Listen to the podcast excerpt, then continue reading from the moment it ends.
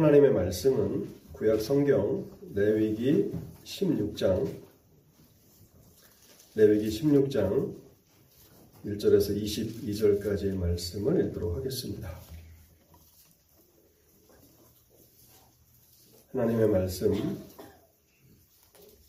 레위기 16장 1절에서 22절까지를 읽도록 하겠습니다.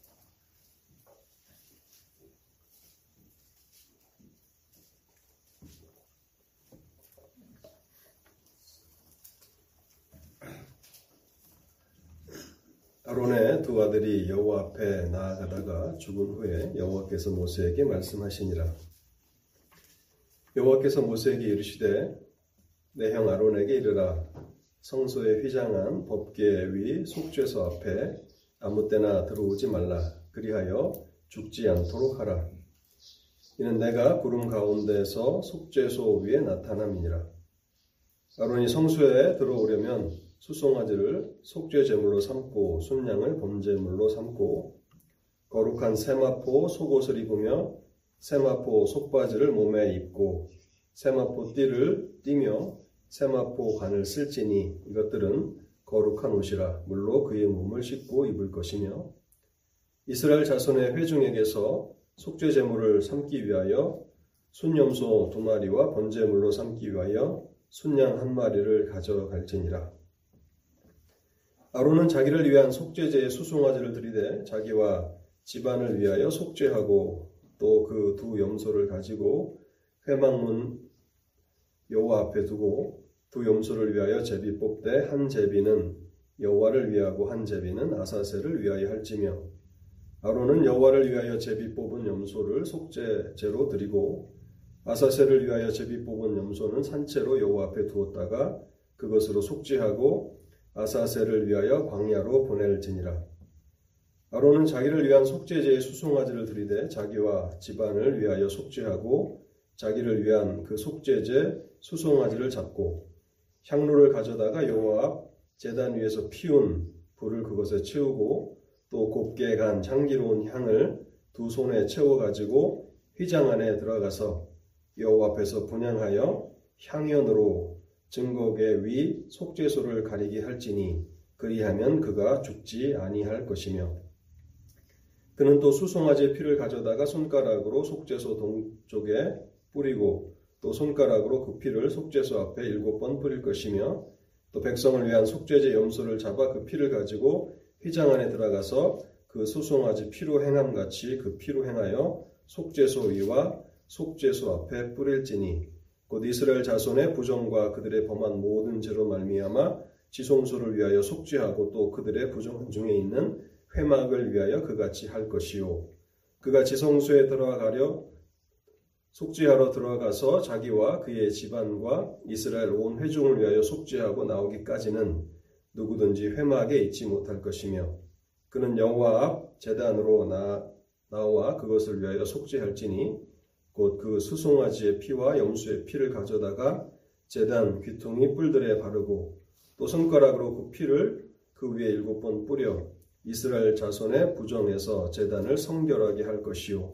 그 지성소와 회막과 재단을 위하여 속죄하기를 마친 후에 살아있는 염소를 들이대 아론은 그 두 손으로 살아있는 염소의 머리에 안수하여 이스라엘 자손의 모든 불의와 그 범한 모든 죄를 아래고 그 죄를 염소의 머리에 두어 미리 정한 사람에게 맡겨 광야로 보낼지니 염소가 그들의 모든 불의를 치고 접근하기 어려운 땅에 이르거든 그는 그 염소를 광야에 놓을지니라. 아멘. 하나님의 은혜를 구하며 잠시 기도하겠습니다. 사랑과 자비와 극률이 풍성하신 하나님 아버지, 오늘도 저에게 은혜를 베풀어 주시사 복되고 거룩한 주님의 날에 하나님을 경배하기 위해서 저희를 주의 전으로 인도하여 주시니 감사합니다. 하나님, 이 시간에도 주님의 말씀을 펼치고 읽었사오니 주님의 말씀이 머리 숙인 사랑하는 성도들의 영혼의 양식이 되도록 축복하여 주시옵소서.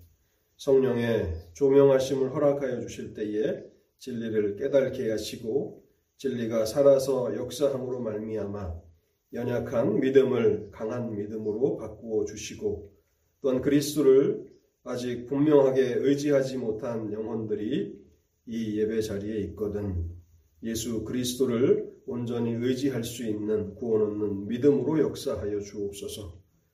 하나님 아버지 또한 함께하지 못한 성도들도 있습니다. 어느 곳에 있든지 사랑하는 성도들을 기억하며 간구하오니 길을 잃고 실족하지 않도록 주께서 지키시며 보호하여 주옵소서.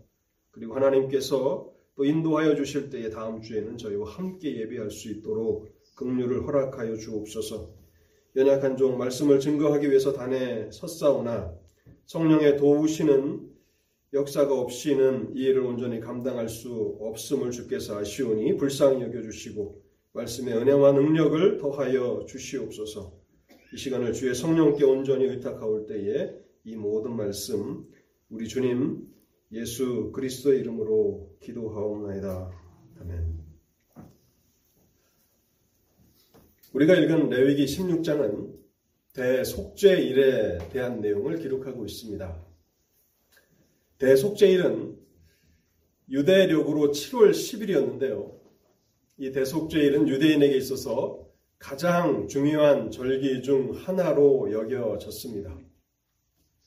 오직 이날에만 대제사장이 1년에 한 번 지성소에 들어가도록 허락을 받는 날입니다. 이날 온 백성들은 대제사장이 속죄 제물의 피를 가지고 지성소에 들어가 속죄소 위에 뿌림으로 자신들의 죄가 용서함 받았음을 확신하게 되고 진정한 안식을 경험하던 날이 바로 대속죄일이었습니다. 그래서 레기 16장 31절에 보면 이 날을 안식일 중에 안식일이라고 부르고 있습니다. 참된 안식을 경험하는 날이라는 그러한 의미가 될 것입니다. 레위기 16장은 많은 절차들이 있지만 대속죄 일에 진행되었던 이 모든 일들은 우리의 구원이 무엇인가를 가장 잘 보여주는 한편의 드라마와 같다고 우리는 생각할 수 있을 것입니다.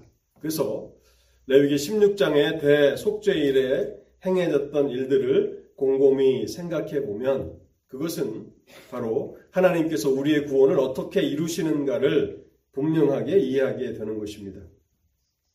그래서 저는 오늘 여러분들과 함께 하나님께 나아가는 길이라는 제목으로 레위기 16장을 여러분들과 함께 살펴보기를 원합니다. 세 가지 중요한 진리를 전달하려고 하는데요. 먼저 첫 번째는요. 하나님 앞으로 나아가는 길은 제한적으로만 허용되었다라고 하는 사실입니다. 구약이 하나님의 백성들에게 하나님의 임재 앞으로 나아가는 그 길은 제한적으로만 허용되었습니다. 대속죄일은 가장 중요한 절기였지만 그러나 이날은 1년 중 하루에 불과합니다. 그리고 오직 이 대속죄일에만 대제사장이 백성들의 속죄를 위해서 속죄 제물의 피를 가지고 지성소에 들어가도록 허락을 받고 있습니다. 하나님께서는 출애굽기에 보면 이스라엘 백성들 가운데 거하시기 위해서 하나님께서 거하실 성막을 만들라고 명령하십니다. 내가 이스라엘 무리 가운데 함께 하시겠다고 그렇게 약속하시는 것이죠. 그래서 이스라엘 백성들은 하나님이 거하시는 성막을 만들었습니다. 그럼에도 불구하고 이스라엘은 하나님이 임재해 계시는 지성소에는 함부로 나아갈 수가 없었습니다.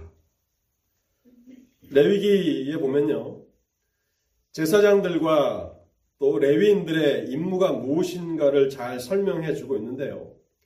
제사장들과 레위인들의 임무 중 하나는 사람들이 성막에 가까이 접근하지 못하도록 막는 일이었고 레위기 3장 38절과 39절에 보면 누구든지 성막에 접근하면 레위인들이 그들을 죽일 수도 있었습니다.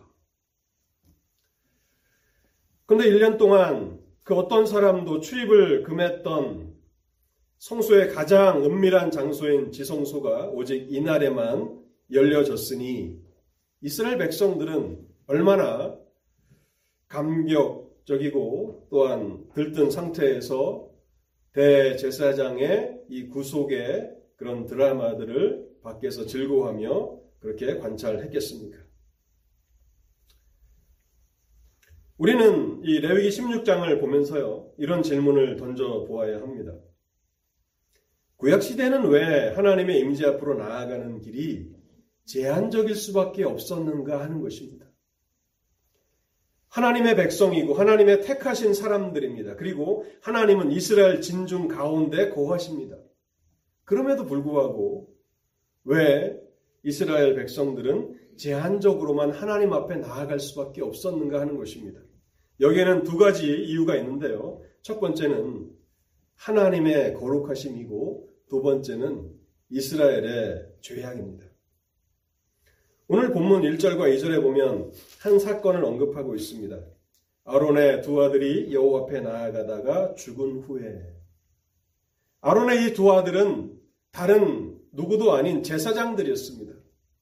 하나님이 택하셨던 하나님의 사람들 제사장이었지만은 그러나 하나님의 거룩하심을 의식하지 못한 채 그것을 분명히 깨닫지 못한 채 하나님이 지정하신 방식이 아닌 자신의 방식대로 하나님 앞에 나아가다가 아론의 두 아들이 죽임을 당했음을 레위기 16장은 기록하고 있는 것입니다. 여러분 레위기라고 하는 책은 우리에게 많은 영적인 진리를 던져주는 책인데요. 레위기가 우리에게 진정으로 전달하기를 원하는 메시지는 무엇입니까?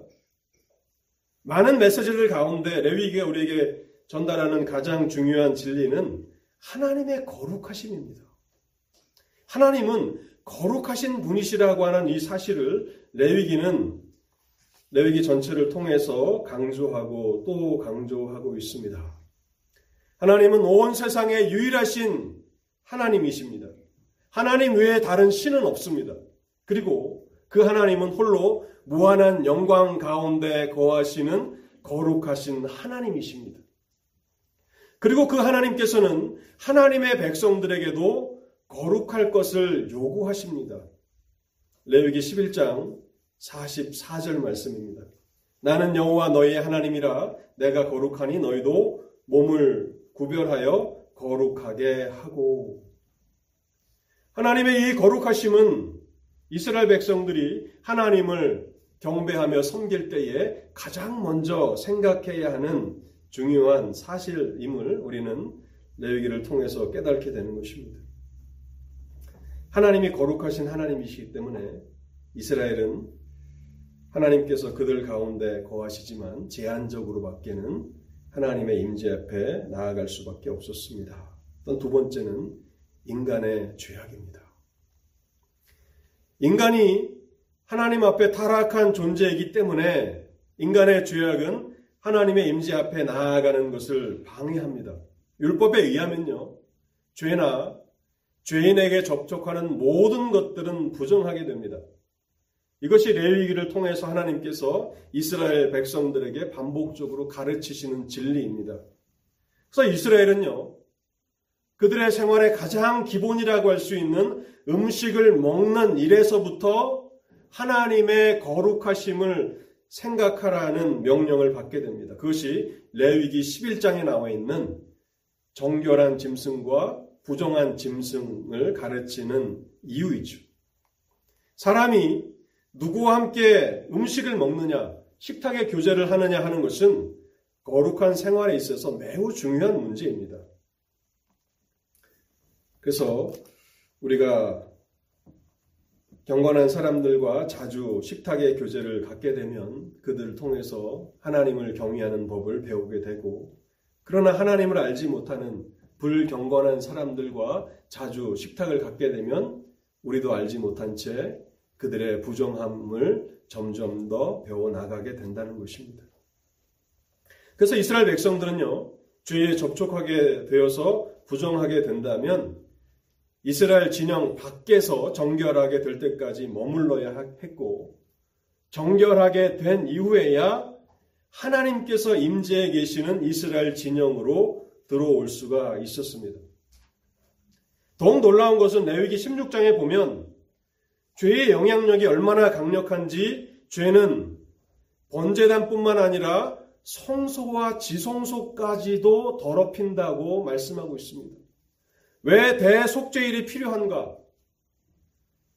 백성들의 죄를 정결케 하기 위해서 하나님께서 세우신 성소와 지성소조차도 죄로부터 정결해져야 하기 때문에 그렇다고 레위기는 쓰고 있습니다.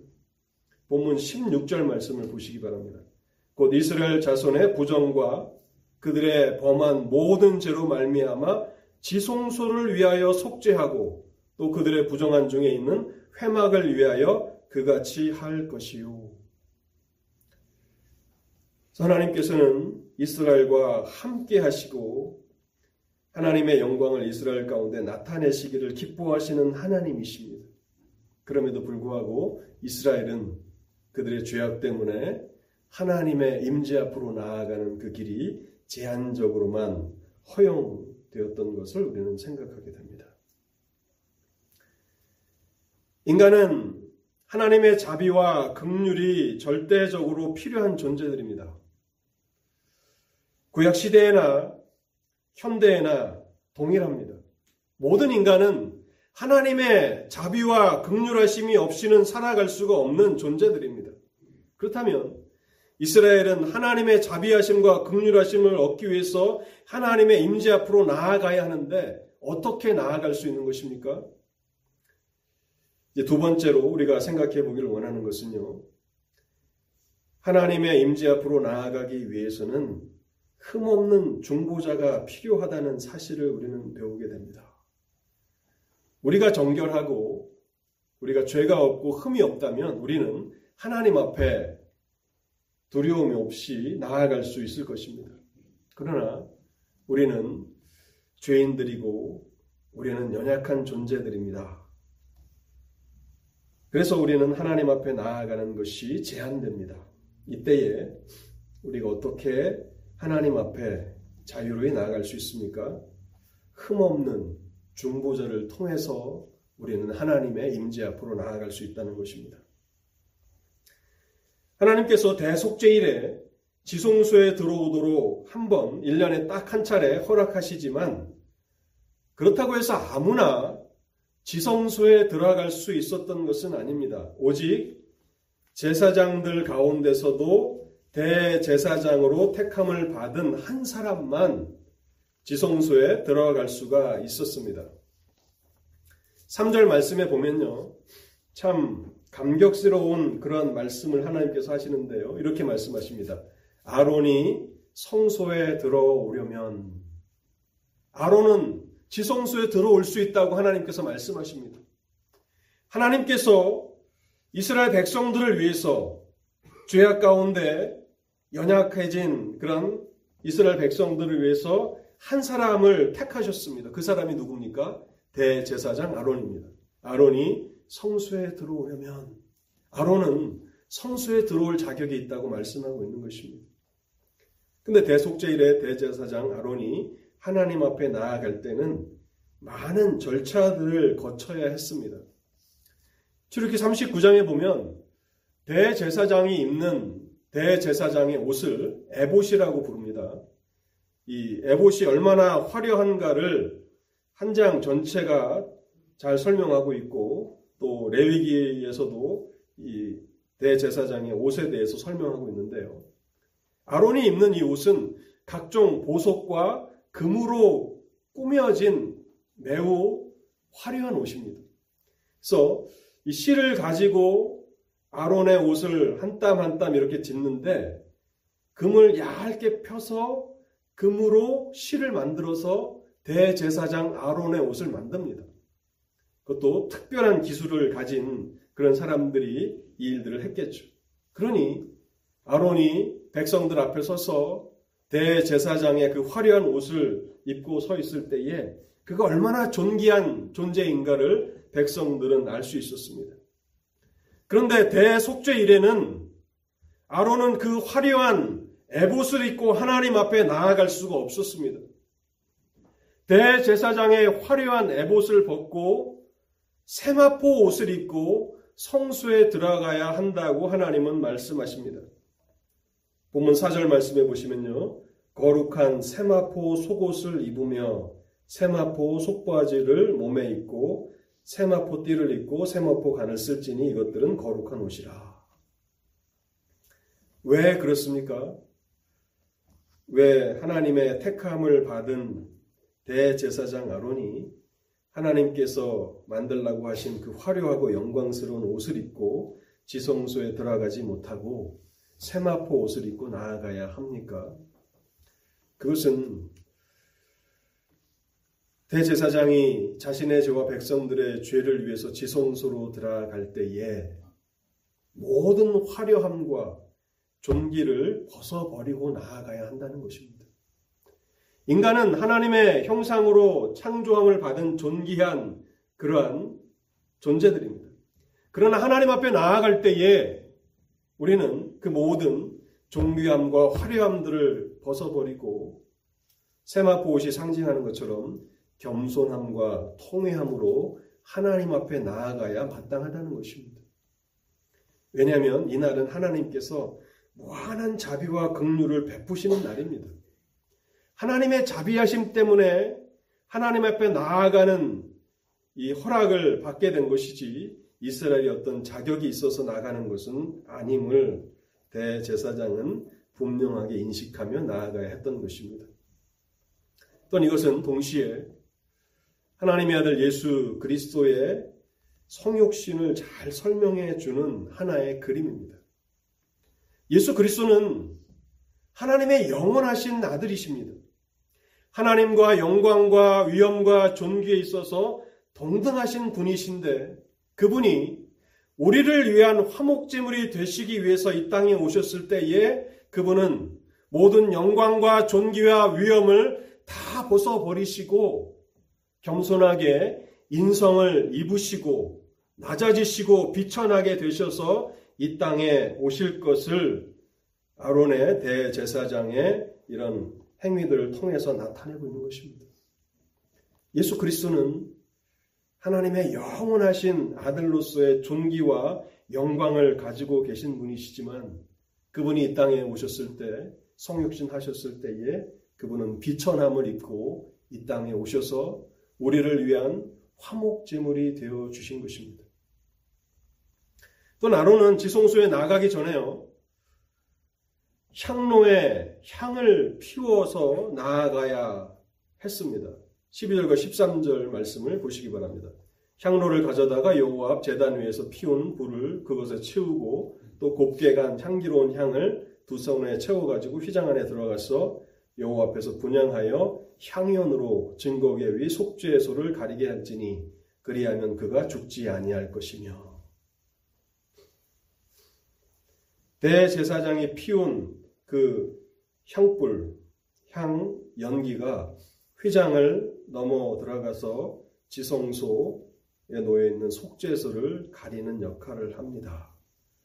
그렇게 되면, 그렇게 되면 비록 대제사장이 지성소 안에 들어가서 속죄소 위와 속죄소 앞에 희생 제물의 피를 뿌리지만은 사실은 대제사장조차도 하나님의 법궤를 속죄소를 선명하게 보지는 못했다라고 하는 것을 우리가 알게 됩니다. 왜 하나님께서 이렇게 명령하시는 것입니까? 13절에 보면요. 향연으로 증거계 위 속죄소를 가리게 할지니 그리하면 그가 죽지 아니할 것이며 하나님은 아론의 두 아들 나답과 아비우가 하나님을 섬기다가 죽게 됐는데 그러한 불행이 다른 제사장들에게 있지 않도록 보호하시기를 원하시는 것입니다. 그래서 향연으로 법궤 위를 속죄소를 가리도록 하라. 그러면 대제사장이 죽음을 당하지 않을 것이라고 그렇게 말씀하고 있는 것입니다. 연약한 인간 대제사장들을 배려하시는 하나님의 극률하심인 것입니다. 모세가 한 번은 하나님 앞에 나아가서 하나님의 영광을 보여달라고 요청하였습니다. 그때 하나님께서 어떻게 하셨습니까? 모세가 하나님의 영광을 온전한 영광을 본다면 모세는 죽게 될 것입니다. 그래서 하나님께서는 모세를 바위 틈에 숨기시고 하나님의 영광의 지극히 일부분만을 보여주셨습니다. 그것은 모세를 향한 하나님의 배려였는데 레위기 16장에 보면 하나님께서 아론을 배려하시며 향연을 피워서 그 연기가 지성소 위에 가득하게 하여서 아론이 하나님의 영광으로 인해서 죽임을 당하지 않도록 하라고 그렇게 말씀하고 있는 것입니다.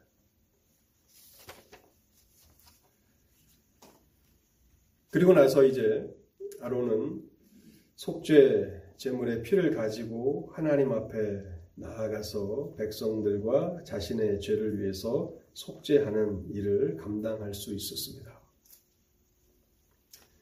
여러분 우리는 이 모든 레위기에 일어나는 일들을 통해서 무엇을 깨닫게 됩니까?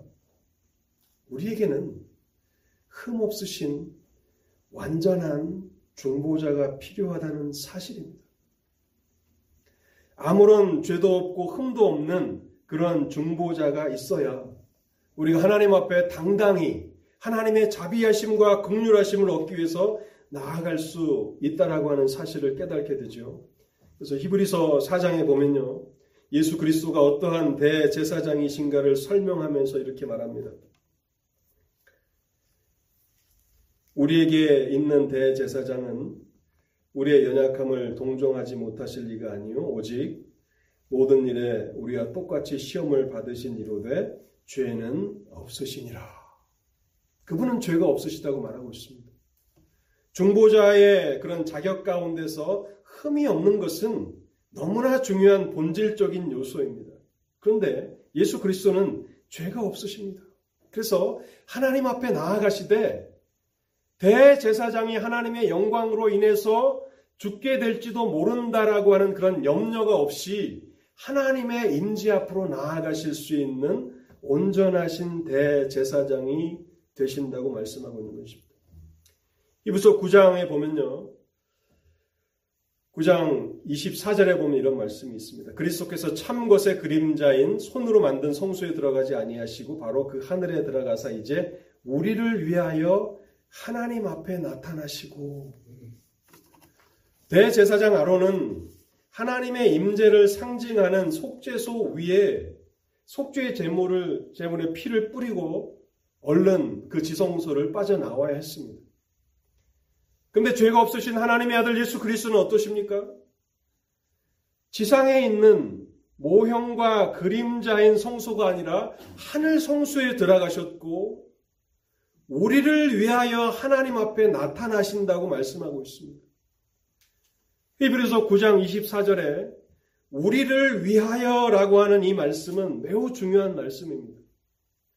하나님의 아들 예수 그리스도께서 대제사장의 자격을 가지시고 하늘 성수에서 하나님 아버지 앞으로 나아가시는데 그 이유가 무엇인가 하면 우리를 위하여 나아가신다는 것입니다. 우리를 위해서 나, 우리를 위해서 나아가신다는 것은 무엇입니까?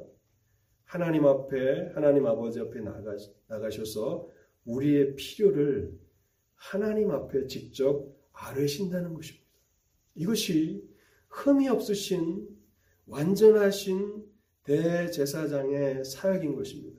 히브리서 7장 25절에 보면요. 이 진리를 아주 명백하게 증거하고 있는데요. 그러므로 자기를 힘입어 하나님께 나아가는 자들을 온전히 구원하실 수 있으니 이는 그가 항상 살아 계셔서 그들을 위하여 간구하심이라. 여러분 그림자와 상징인 그 속죄소 위에 피를 뿌리는 것도 효력이 있다면 상징과 그림자가 아닌 하나님의 영광 앞으로 당당히 담대하게 나아가셔서 우리를 위하여 하나님 앞에 아뢰시는 이 대제사장은 얼마나 탁월하신 대제사장이십니까? 그래서 우리는 레위기 16장을 통해서 하나님의 자비와 극률하심을 얻기 위해서 하나님의 임재 앞으로 우리가 나아갈 때에 흠이 없으신 완전하신 중보자가 필요하다는 사실을 깨닫게 됩니다. 마지막으로요.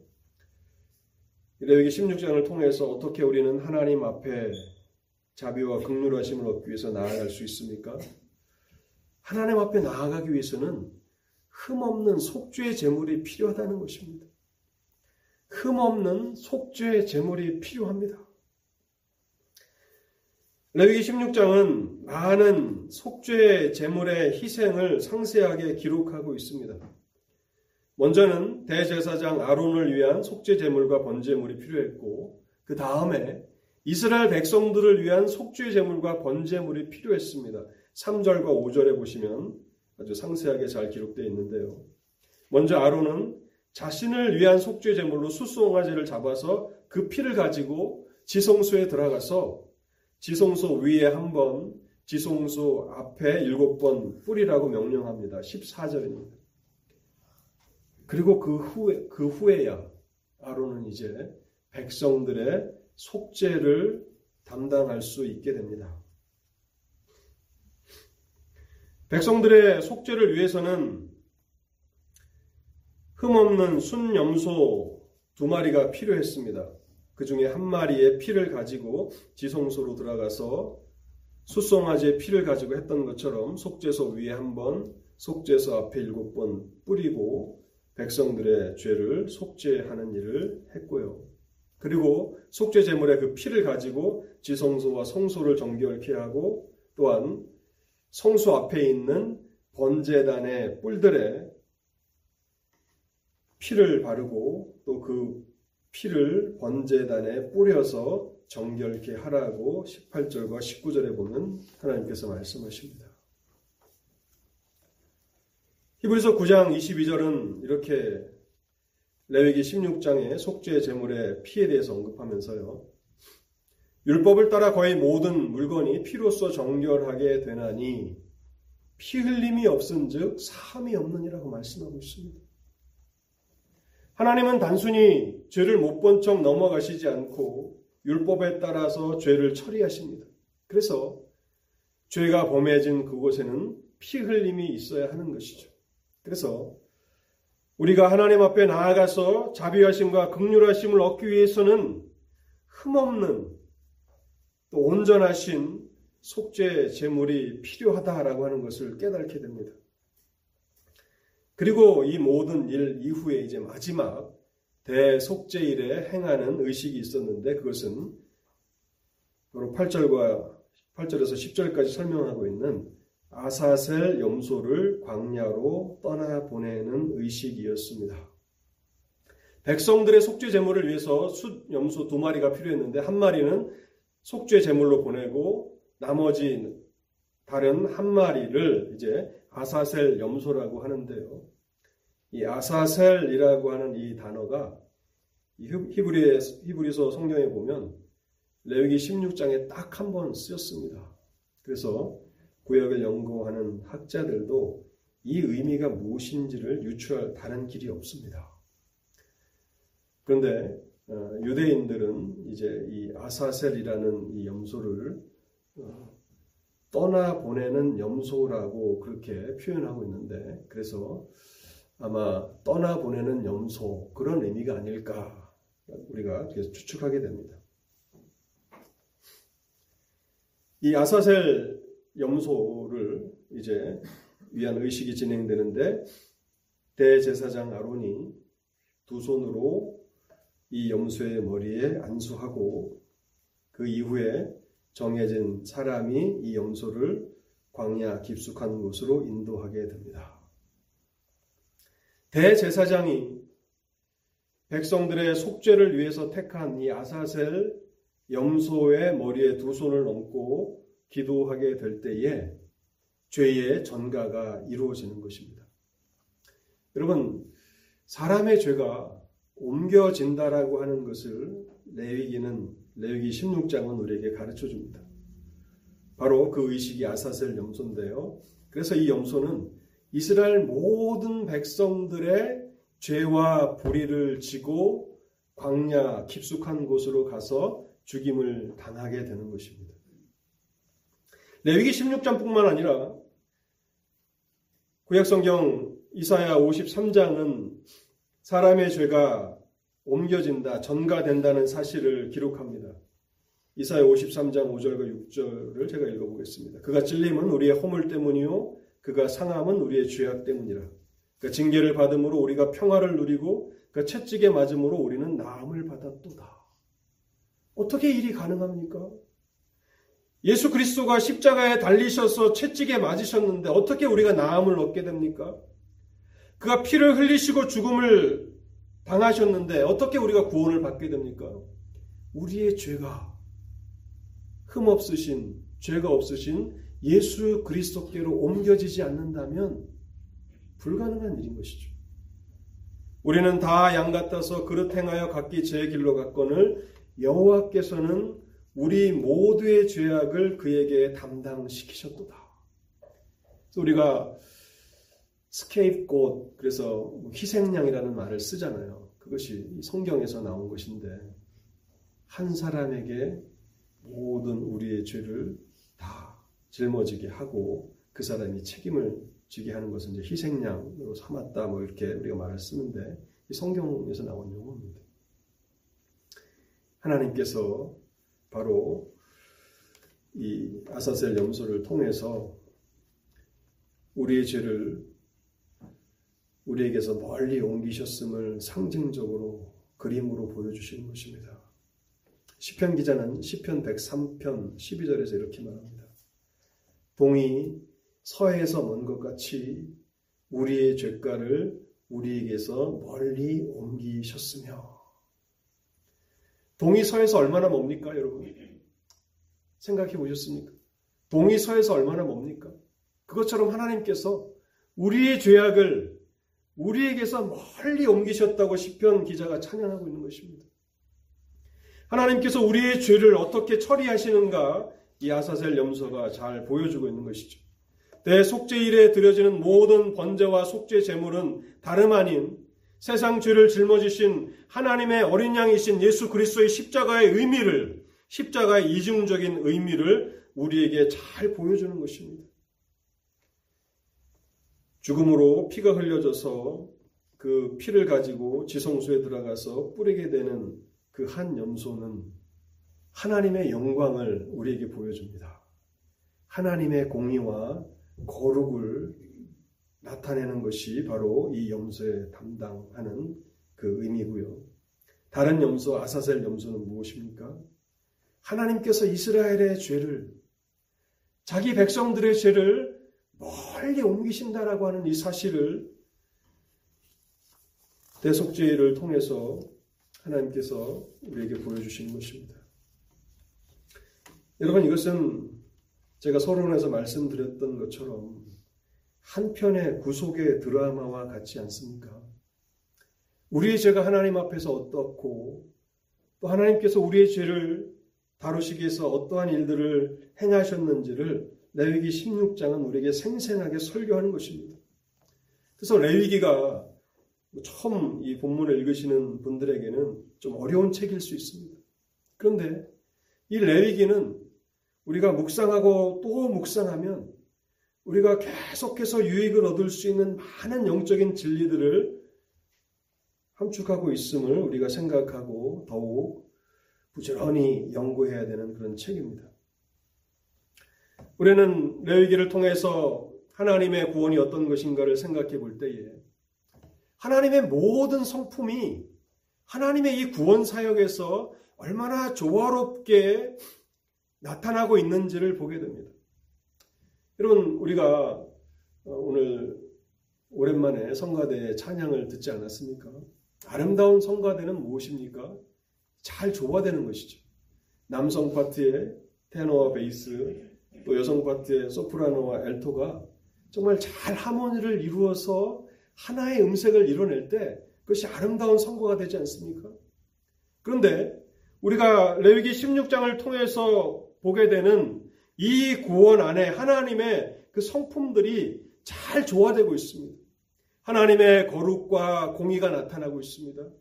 또한 그 백성들을 사랑하시고 그 백성들의 죄를 멀리 옮기시는 하나님의 자비와 사랑이 함께 나타나는데 어떠한 충돌이나 모순이 없이 완전한 하모니가 되어서 하나의 놀라운 구속의 드라마를 써내려가는 아름다움을 우리는 바라보게 됩니다. 이것을 사도 바울은 로마서 3장에서 이렇게 표현합니다.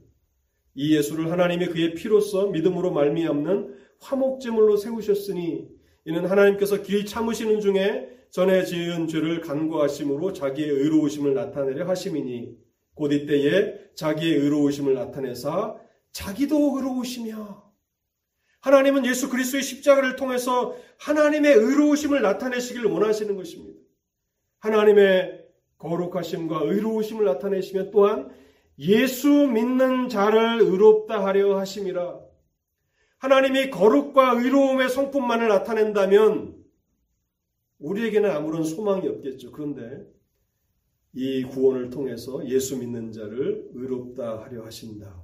하나님의 자비하심과 사랑이 예수 그리스도의 십자가에서 나타나고 있다고 말씀하고 있는 것입니다. 말씀의 결론을 맺도록 하겠습니다. 예수 그리스도는 흠이 없으신 완전한 중보자이실 뿐만 아니라 그분은 흠이 없으신 재물이십니다. 예수 그리스도는 지상의 장막이 아닌 하늘 성수에서 섬기시는 대제사장이신데 염소나 황수의 피가 아닌 자신의 보배로운 피를 가지고 우리의 속죄를 이루시는 위대하신 대제사장이십니다. 그 결과가 무엇입니까? 히브리서 9장 13절에서부터 15절까지의 말씀을 읽고 제가 오늘 설교를 마치려고 합니다. 히브리서 9장 13절에서 15절까지의 말씀입니다. 염소와 황소의 피와 및 암송아지의 죄를 부정한 자에게 뿌려 그 육체를 정결하게 하여 거룩하게 하거든 하물며 영원하신 성령으로 말미암아 흠없는 자기를 하나님께 드린 그리스도의 피가 어찌 너희 양심을 죽은 행실에서 깨끗하게 하고 살아계신 하나님을 섬기게 하지 못하겠느냐?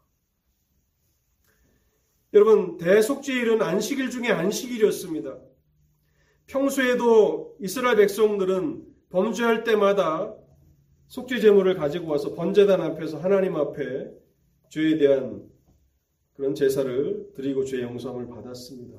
그럼에도 불구하고 왜 대속죄일이 필요합니까? 양심의 평안. 혹시 내가 알지 못하는 범죄를 저지른 것은 아닌가? 또는 하나님의 율법이 우리에게 말씀하는 것은 흠이 없는 재물이라고 말씀하고 있습니다. 흠 없는 재물과 흠이 없는 대제사장이라고 말씀하고 있습니다. 근데 어찌 여러분, 짐승들이 흠이 없을 수 있습니까? 가장 아름답다고 생각하고 또 외모가 탁월하다고 생각하는 사람들이 연예인들인데 그 사람들 한 사람 한 사람을 뜯어보면 흠이 없습니까? 보통 사람들보다는 낫겠지만 그 자신들이 가지고 있는 또 그런 약점들이 다 있더라고요. 그렇지 않습니까? 어떻게 사람이 흠이 없습니까?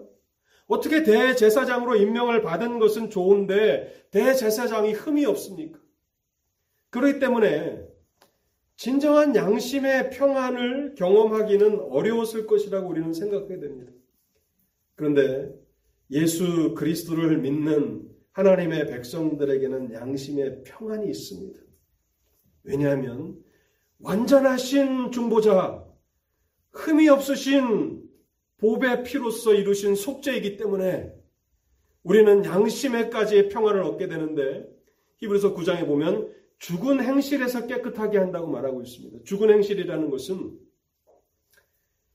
죽음으로 종결될 수밖에 없는 죄악된 행실이라는 것입니다. 우리가 범하는 모든 죄악들은 죽음으로 종결될 수밖에 없는 것입니다. 그런데 예수 그리스도의 보배로운 피는 그 죽은 행실에서부터 깨끗하게 하고 우리에게 양심의 평안을 경험하게 하신다고 말씀하고 있습니다. 더 나아가 이제 자유함과 또 믿음 안에서 살아계신 하나님을 마음껏 섬기게 하신다고 말씀하고 있습니다. 이것이 예수 그리스도를 통해서 우리에게 구원을 허락하시는 하나님의 은혜입니다.